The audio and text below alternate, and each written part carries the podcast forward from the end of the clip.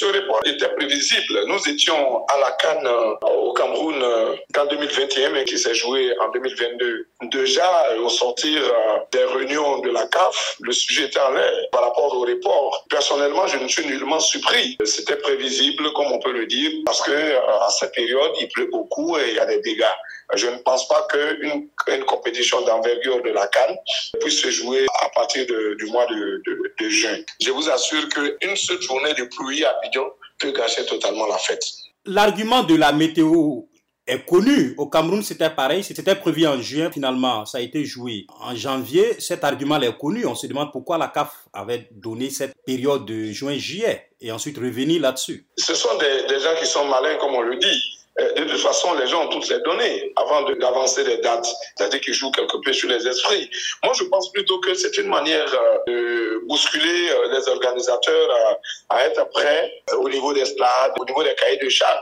Je pense que le, président de la République était déjà informé. Tous ceux qui sont impliqués dans l'organisation sont informés, mais officiellement, on ne peut pas dévoiler pour ne pas décourager quelque peu les gens. Et puis, il faut reconnaître une chose, hein, c'est qu'au moment où on prenait la décision de faire jouer en juin-juillet, il y avait les exigences de l'UEFA avec euh, les clubs de l'UEFA qui menaçaient de la libération de leurs joueurs euh, si la CAN ne se joue pas en juin-juillet, ce qui les arrange.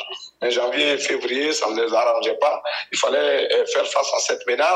La, la FIFA n'a pas pu à l'époque gérer ce problème, donc les dates étaient maintenues. Il y a effectivement cet argument des clubs européens surtout qui ne veulent pas libérer les joueurs au mois de janvier-février parce que les championnats sont en cours là-bas et donc ce problème-là va ressurgir.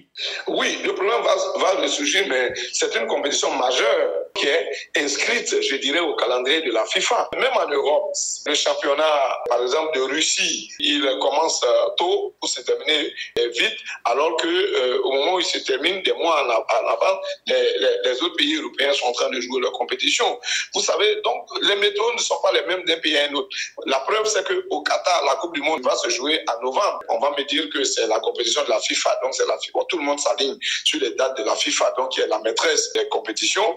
Il est vrai, mais il faut que euh, la compétition soit stratifiée, je veux dire, soit programmée en fonction de la météo d'un pays. On pense tout de suite à la répercussion sur la Cannes 2025 prévue en principe en Guinée. Il faut s'attendre aussi à un report. Oui, il faut, il faut s'attendre à un report parce que en Guinée encore c'est pire. Pendant deux semaines, il pleut sans cesse. Il y a des périodes comme ça. Les mois de juin, de juillet sont des mois de, de, saison des pluies en Guinée. En Afrique de l'Ouest, on ne peut pas faire une compétition en juin et juillet. Pratiquement dans tous les pays de l'Afrique de l'Ouest. Et bon, cela est valable aussi, hein, je peux le dire, en Afrique centrale, où il y, a, la forêt qui est dense et où les pluies sont très fortes. Donc, les compétitions doivent se jouer en fonction de la météo d'un pays.